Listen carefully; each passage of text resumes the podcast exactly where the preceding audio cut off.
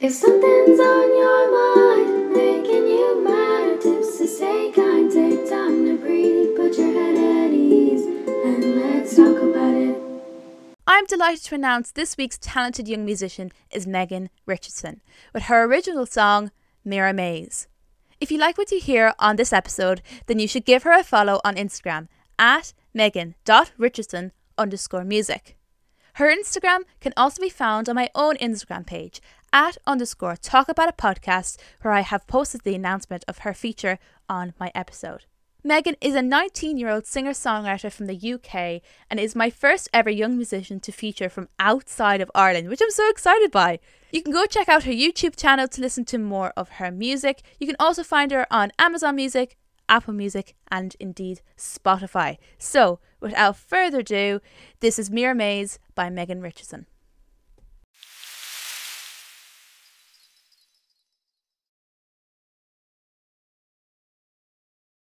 Mirror maze, hiding in the dark space. I can see all of my mistakes I once made. Please go away, my mirror, mirror maze. More than once I myself down, regrets running round and round. Yeah, I thought I'd hit the ground, and I did. All the secrets, all the sound, never lost but always found. Around and I'm surrounded by fear. Let me tell you that I make one mistake. I think about it too much times and talk through regrets, and I'm sick of it for now. High five with my dread, a handshake with 6,000 things I've gotta do and not enough time. So now I'm running.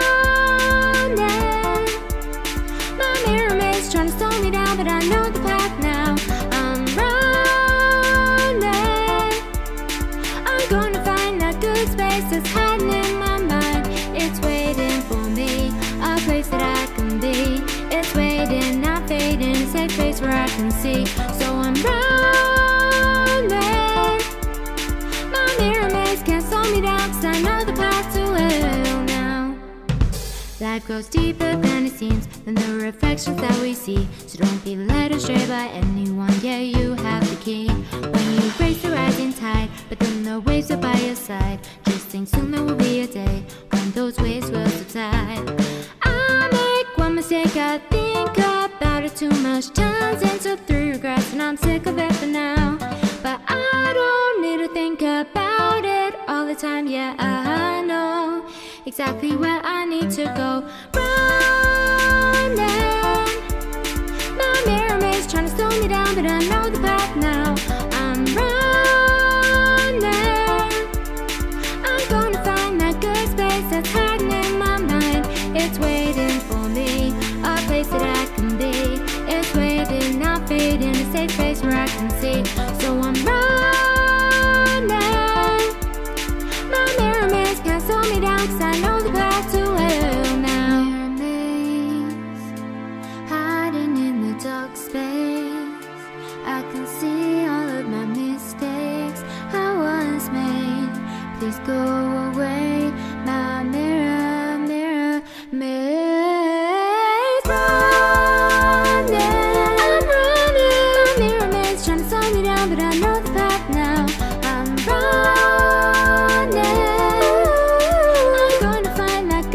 space that's hiding in my mind.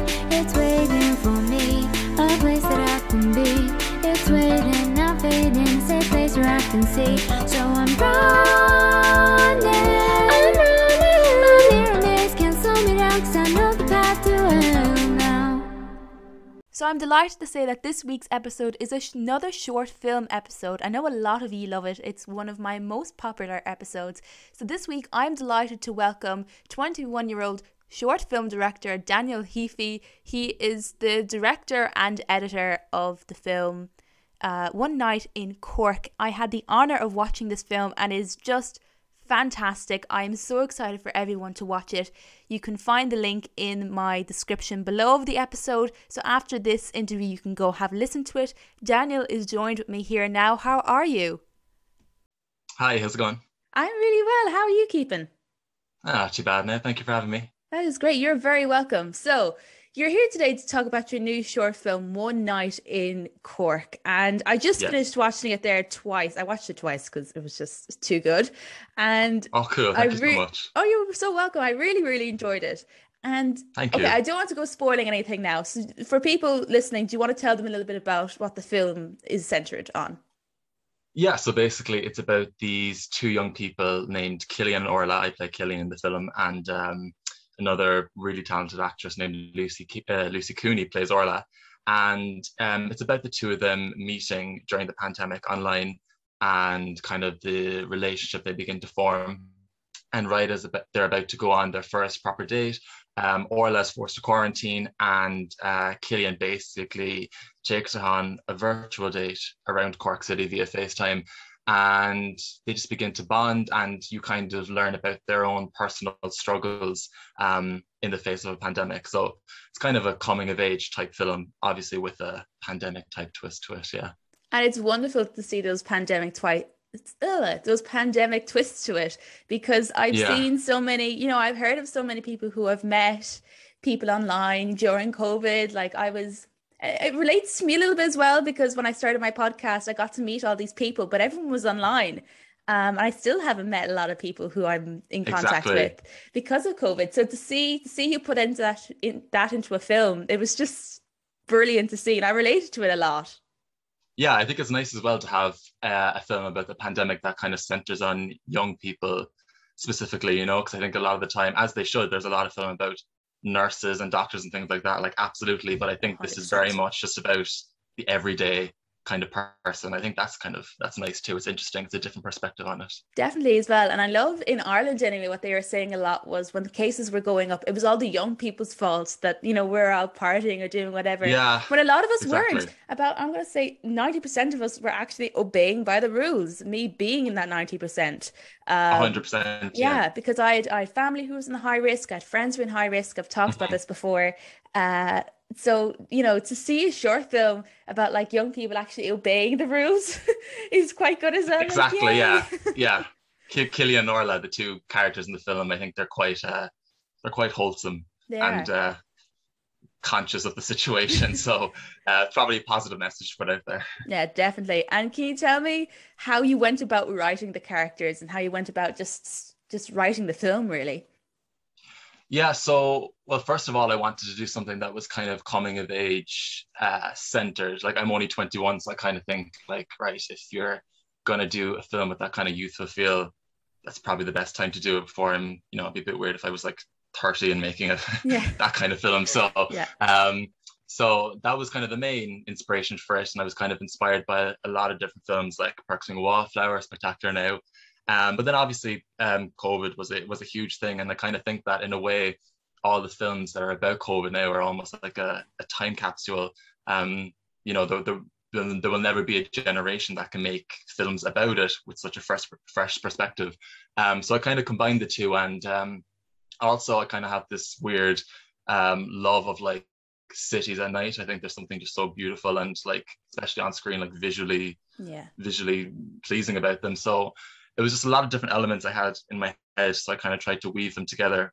And as for the characters, then I just wanted to, as you were saying, like I wanted to write two characters that were very kind of uh, sweet and pure. And I think that um they both kind of have their own struggles. And I think they both kind of help each other out of it. And a lot of films with the pandemic are kind of dark obviously and really heavy and that's true to life but i think the film is also really kind of nice and, and hopeful as well so um, it was about kind of almost getting something good out of something that was clearly very very bad No, definitely. And the message throughout was just absolutely beautiful. Like I loved I loved the Cool. last about minute of the film especially where or I'm not going to spoil it, but where Orla is kind of like looking back at the situation they're in and then Mhm. you know trying to remain hopeful and I think that's just so it's so beautiful to see as well. Um and for me as well, I was I was really uh, touched by I don't know if you were purposely put this in, but the mental health aspect of it as well. You know, you could see Orla and Keane visually struggling during this time, as everyone was. Um, so to, to Exactly, see, yeah. you know, bonding and having that human connection was just so beautiful throughout the entire throughout the entire film. exactly yeah it wasn't for me it wasn't a thing of like I really wanted to show a character that had a certain mental health condition or Mm. struggling in a certain way, but it was just the kind of subtle things that you can kind of pick up. There's never really a huge um, kind of uh, explicit conversation of what is actually wrong with him or what's Yeah. affecting him. You just kind of get the feeling that he's lonely and isolated as everyone else was. So um, I think it was all about just trying to make it as as relatable as as possible. And even though some of it's obviously quite heavy and sad, unfortunately quite true to life in, in the last few months. Yeah, and it definitely was a film very true to life, and I'm so glad, you know, because everyone was lonely in that time, whether you were living alone or or had a house full of people. I think everyone did kind of come into themselves a little bit. Um, so it was Yeah. beautiful to see that come across in the film so naturally as well. Um, yeah, fantastic acting Thank from you you. both, I have to say. It was just, yeah, really beautiful film. So the Thank you so process of filming with COVID, what was that like? I'm always fascinated because I myself am an aspiring filmmaker. I've been trying to write a script now for a while, and with Oh, COVID, cool. it's just been a complete disaster. Um, so always admire people who Yeah. get out there and film during all kind of weathers and, and storms and pandemics, everything. So can you tell me what the Mm. experience was like? Well, fortunately, the a big part of the idea was being able to create a story that could work around COVID. You know, like the, Yeah. the whole plot of the film is about people not being together, so kind of worked in my favor that way. Um, but the logistics of it, basically, um, Lucy who plays Orla, we filmed all her scenes on Zoom to begin with, and I just acted with her, and then we took just her footage, and Adam Toomey, who um, I worked in the film with. He was a huge collaborator um, on the project. Um, he put the kind of FaceTime symbols on, and then we downloaded it as an MP4, put it onto my phone, and then me and Adam shot my scene separately. So me and Lucy never actually, even though we were virtual, we never actually filmed like at the exact same time. It was all like wow. old footage that I was watching as as we were doing those outside scenes. So um, it was definitely strange because half the time I was just looking at a blank phone and just uh, and and speaking to it, which was kind of weird. But um, uh, yeah, it definitely was the kind of COVID way of doing things, and and all like we have uh, Chris Ledwidge who did the the music in the film, and a few artists and bands who who supplied music to it. That was all just done through email or Instagram DM, and um, besides Adam and um, Patrick DeCastro, who worked on it as well, who did the kind of drone shots of the city in the film, um, didn't actually physically meet with anyone Oh, wow. during the project. Yeah, which is very, very strange because I feel like now I really know them so well because we've worked on this for so long. But Mm. um, yeah, it's only those two who I actually was physically in contact with. So yeah. Wow, that's incredible. Uh, it sounds like you have a huge team behind you as well. I mean, the artists and and the people who are doing the cameras and the editing crew. You forget, you forget sometimes that there can be such a big, um, there is such a big community behind a film. Sometimes you watch it and go, "Oh, that's nice," because you see the people in front of you on the screen. Mhm. There's so many people working behind the scenes. It's incredible.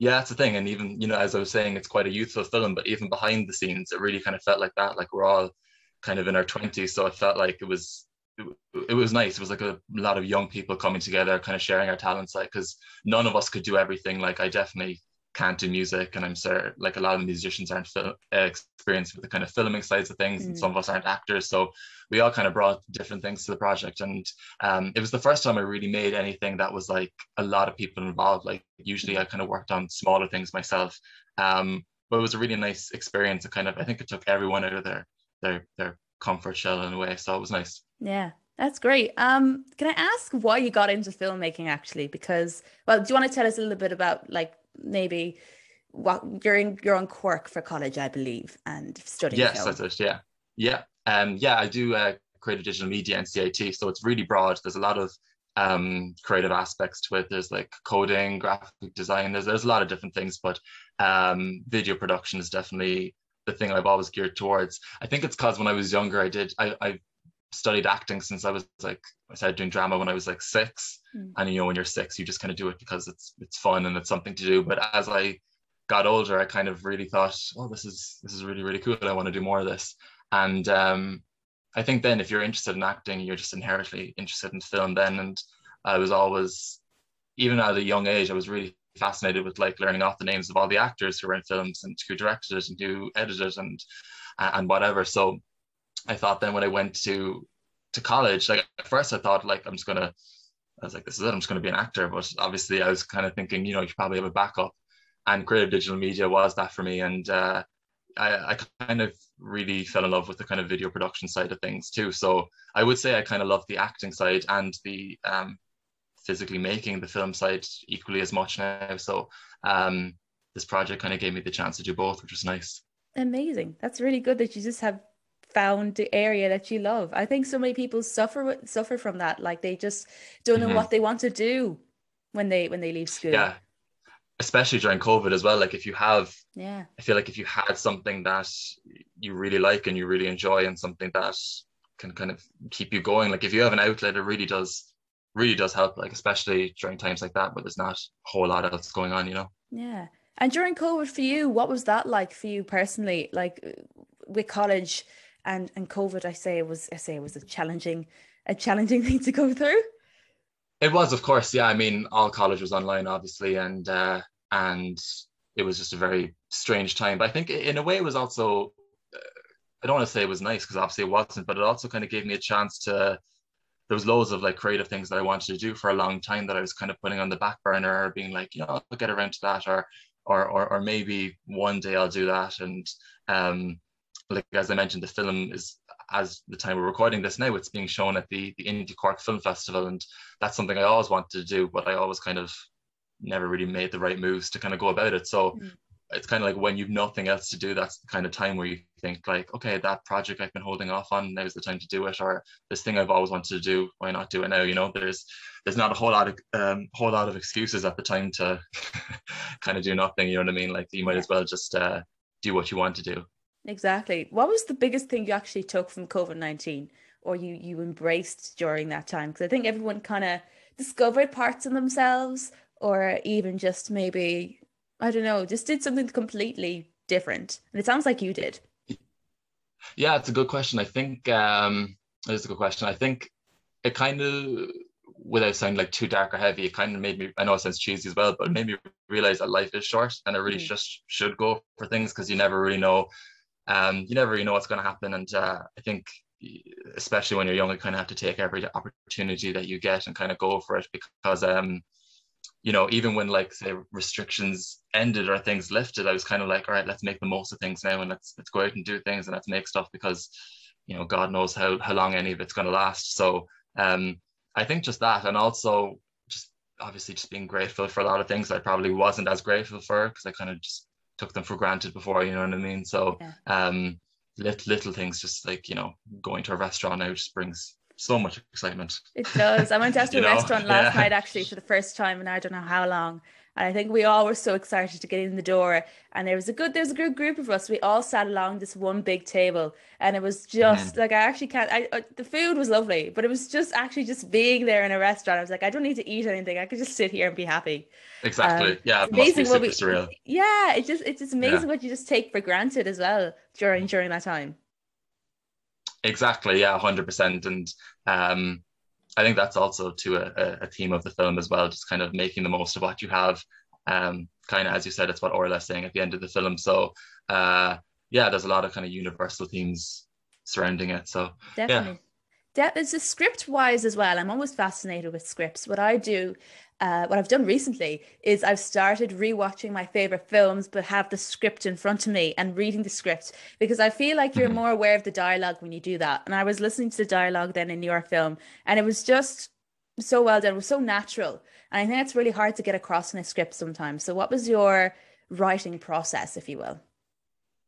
It's very strange because when I'm, especially when I'm writing dialogue for characters, I I, I, can never figure out why I get a certain character to say what they say. It almost kind of comes very naturally. Before mm. I write anything, I kind of make an outline of okay, who the character is, what their mindset is, what they're like. So then anything I write or anything I get the characters to say is kind of based on on, on who they are and the kind of inclination I have of their of their of their personality. And I think a lot of it as well though comes down to the actors. Like when you read a script, I think there's so many times it could be kind of misinterpreted. Like there was certain lines in the script. I was like, okay, is this is this cheesy? Is this melodramatic? Is this over the top? But then when I hear, like for example, when I heard Lucy saying some of the lines, I was like, oh no, that's the exact the exact right note to play it. Mm. Um, so definitely when I was writing it, I used to kind of say some of the lines back, just like as I was writing it and was like, okay, is this something that someone would say? Does this sound natural? Um, but a lot of it does have to do with the with the actors as well, because you can take the best written line in the world, and um, if you say it in a certain way or, or if you say it wrong, it's not going to have the same effect. So um, definitely a big relationship between writer and actor. And did it help that you were an actor yourself before going into this? I guess so, yeah, because um, especially for the Killian part, because obviously that's that's my character in the film. I could really um, envision how I was going to how I was going to say certain lines and how I would approach certain scenes. Um, I never it was funny. I never actually like sat down and actually learned my own script. I think just from writing it and going over it so many times, mm. all the dialogue just sunk into my brain. So uh, I was kind of when you write uh, and you also act, it, it's kind of like uh, you're almost practicing for the role at the same time, if that makes sense, because yeah. you're just pouring over the script and the lines and things like that. So um, it's kind of a combination of the two. That's brilliant. Um, do you have any tips for filmmakers actually? Because I know a few filmmakers who do listen to my podcast. Um, so hi to all those people. Um, but anyone who, who wants to get into film or wants to start writing films or just acting in films, do you have any tips for those people? Yeah, I mean, I would never be one to say like you know this is what I did. You should copy that because I think everyone has their own their own style, obviously, and I'm just mm. one of a number of filmmakers. But um, I think the main thing is just make uh, again sounds kind of cliche, but make things that you like because I think there is a kind of I think if you want to start out and you want to be known and you want people to hear about you, I think there's a very easy route to go down of making things that you think others will like or seeing something that's been done a million times and think, okay, I, I should do that because that will that will get me notoriety or whatever. I think you you have to make things that you like because I think people can kind of see through you. Otherwise, if there isn't uh, passion behind what you do, or um, you know, there's nothing worse than putting something out there that you don't actually like. It kind of makes it very difficult to talk about and and, and watch back afterwards. So um, yeah, just make things that that you like, and also just don't wait for opportunities. Just make your own opportunities at the end of the day. I think that's important. Yeah, and it's wonderful as well to hear you know you to make your own stuff because i feel like that's that's a trap that i fell into at one time or another when i was starting to you know yeah get more and more into filmmaking i was kind of writing my own scripts and now i found a whole bucket of of files on my laptop I was cleaning it out the other day of all mm-hmm. these films and it was so uh, cliche to many other films I had watched. I was like, why was I writing these? And actually, it's so funny that you said that um, because that was the trap I fell into as well. Just writing for, yeah. for the sake of it. Yeah. Do you know what I mean? Exactly. I mean that that is important too because I think sometimes like to get something good, you got to kind of get some of the not so good and some of the like downright crap yeah. kind of out of the way at the same time. So um, yeah, it, it, it's all a learning curve at the end of the day. I think uh, I think your net your first film is never going to be good. Like I'll I'll vouch for that too. Yeah, you never like your yeah. first work, but um, it's all about just kind of continuing and and learning from every project that you work on. That's it. That's it. Uh, what's the biggest thing you learned from filmmaking actually so far? I think for for me, it's not as much as uh, obviously the, the technical side is very important, and and you know everything from from the lighting and and and how you shoot it and how you choose to shoot it. But I think I'm much more of a um, I kind of think of every project I approach in terms of the story first, if that makes sense. So I don't really. Yeah I, I don't immediately think of like how is this film going to look or how I'm going to shoot this. I really think of like the scenes and the characters and that's kind of how I break it down because I think sometimes as a filmmaker you, can kind of get really obsessed with things that quite frankly audiences aren't going to to pick up on or or aren't going to notice. So I, I really try and make sure that um story and and and character and I guess how um a film makes you feel um, I try to make sure that all goes first because I quite frankly, for me, to be honest, I would prefer something that's like semi well filmed, but that makes me feel something or, or, or that straight or, you know, sticks in my brain rather than something that's really well filmed, but you kind of finish watching it and it kind of leaves you empty. You know what I mean? Like you yeah. don't really, you don't really take anything away from it. So, um, that's I guess that's my my kind of style. It's it's it's definitely the the substance of the piece over anything else. Yeah, I love that. I think that's really really nice when you put over just what you feel because I definitely I felt really like this just warm I guess after watching that film because it was just so full of hope at the end. It was so lovely to Good, just, yeah. Yeah, no, it really Yeah, was. It really was just Yeah, hope, hope was definitely the key word there. Yeah, Mm. hope definitely. I think that was that was something I really wanted to interject into it. So I'm glad you picked up on that. yeah, definitely came across. So for anyone who wants to watch the film, actually, where can they go and watch it? Because we've been talking about it now for ages, and people are probably dying now to, to get to get to watch it. Yeah, so as of right now, anyway, it's it's streaming um as part of the Creative Cork 2 program on um as part of the Indie Cork Film Festival, which was a, a dream to get into. Um, but I believe by the time this will be out, it'll actually just be available um for free online. Um, you can find the link over either on my Instagram uh, or any of my social medias, really. I'll put it down. I'll um, put it yeah, down it'll in the description below as well, so people can find it in the description. Brilliant, below. Yeah, it'll either be a, a Vimeo or, or a YouTube link, but uh, yeah, we're we're kind of excited just to get everyone to see it now because uh, it's quite a timely piece as well. Like, and it's very much about Cork, so we really want to get it out as soon as possible. Definitely, yeah. And can I ask why Cork City as well? Now, I actually have a good few listeners from Cork. Would you believe? Um, I was born in Cork myself. I hold a special place for Cork in my heart. It's a beautiful, beautiful cool. city. Um, but why, why Cork City? Was it just where you were at that present time, or Yeah, I guess it's all I've ever known. Really, I've never really been out of Cork for for more than really two weeks at a time. Mm. Um, I think as well, there's especially with Irish films, I think there's and, and, and it's fine and it's it's funny and things like that, but I think there's a, kind of need sometimes to make a, a very stereotypical look of of Ireland or of Cork and and, and of things like that. And it? I think I think there's nothing like overly Cork about it in the sense that they don't have like really strong Cork accents or there's not a lot of Mhm. um, cliches or winking at the audience, but it really, it really kind of captures like the beauty of the city. And that's another thing. Like I never really um, appreciated like how nice and how many like kind of, I guess you would say, well-known locations and iconic landmarks are kind of around Cork. So Yeah. um, kind of yeah, it kind of makes you appreciate Cork in a way. So um, yeah, it was just that kind of showcasing its beauty, but also not making it like ridiculously cliche or something like that. So yeah, that's it. It was wonderful. It was showed in nighttime as well because I think you know during when when people are are filming, I I get a, I get really uptight about lighting. Um, it's something Mhm. that I just I always freak out about. And the way you just went about filming it in nighttime, it was just something completely different to what I had seen in other people's films, and Yeah, that I would I have mean, thought of that- doing myself. yeah, that was that was mostly it was all actually all the nighttime stuff was um Adam Toomey who I worked on and Patrick obviously did the the drone shot. So I Mm. can't take any credit for that, but they they really did an amazing job. I think there's also something quite um in, a nice sort of way, almost quite like haunting as well about these these nighttime shots as well, especially during the the COVID times that they're in. It really kind of like brings home the situation that they're in. So um yeah, Adam and Patrick did an incredible job with that. Yeah, of fair play to the entire to the entire crew that was on this film. I mean, fair, it, it sounds like you put in your heart and soul into the film. I mean, the whole lot of you. So fair play to everybody involved. Thank you so much. Honest Thank to you. God, yeah.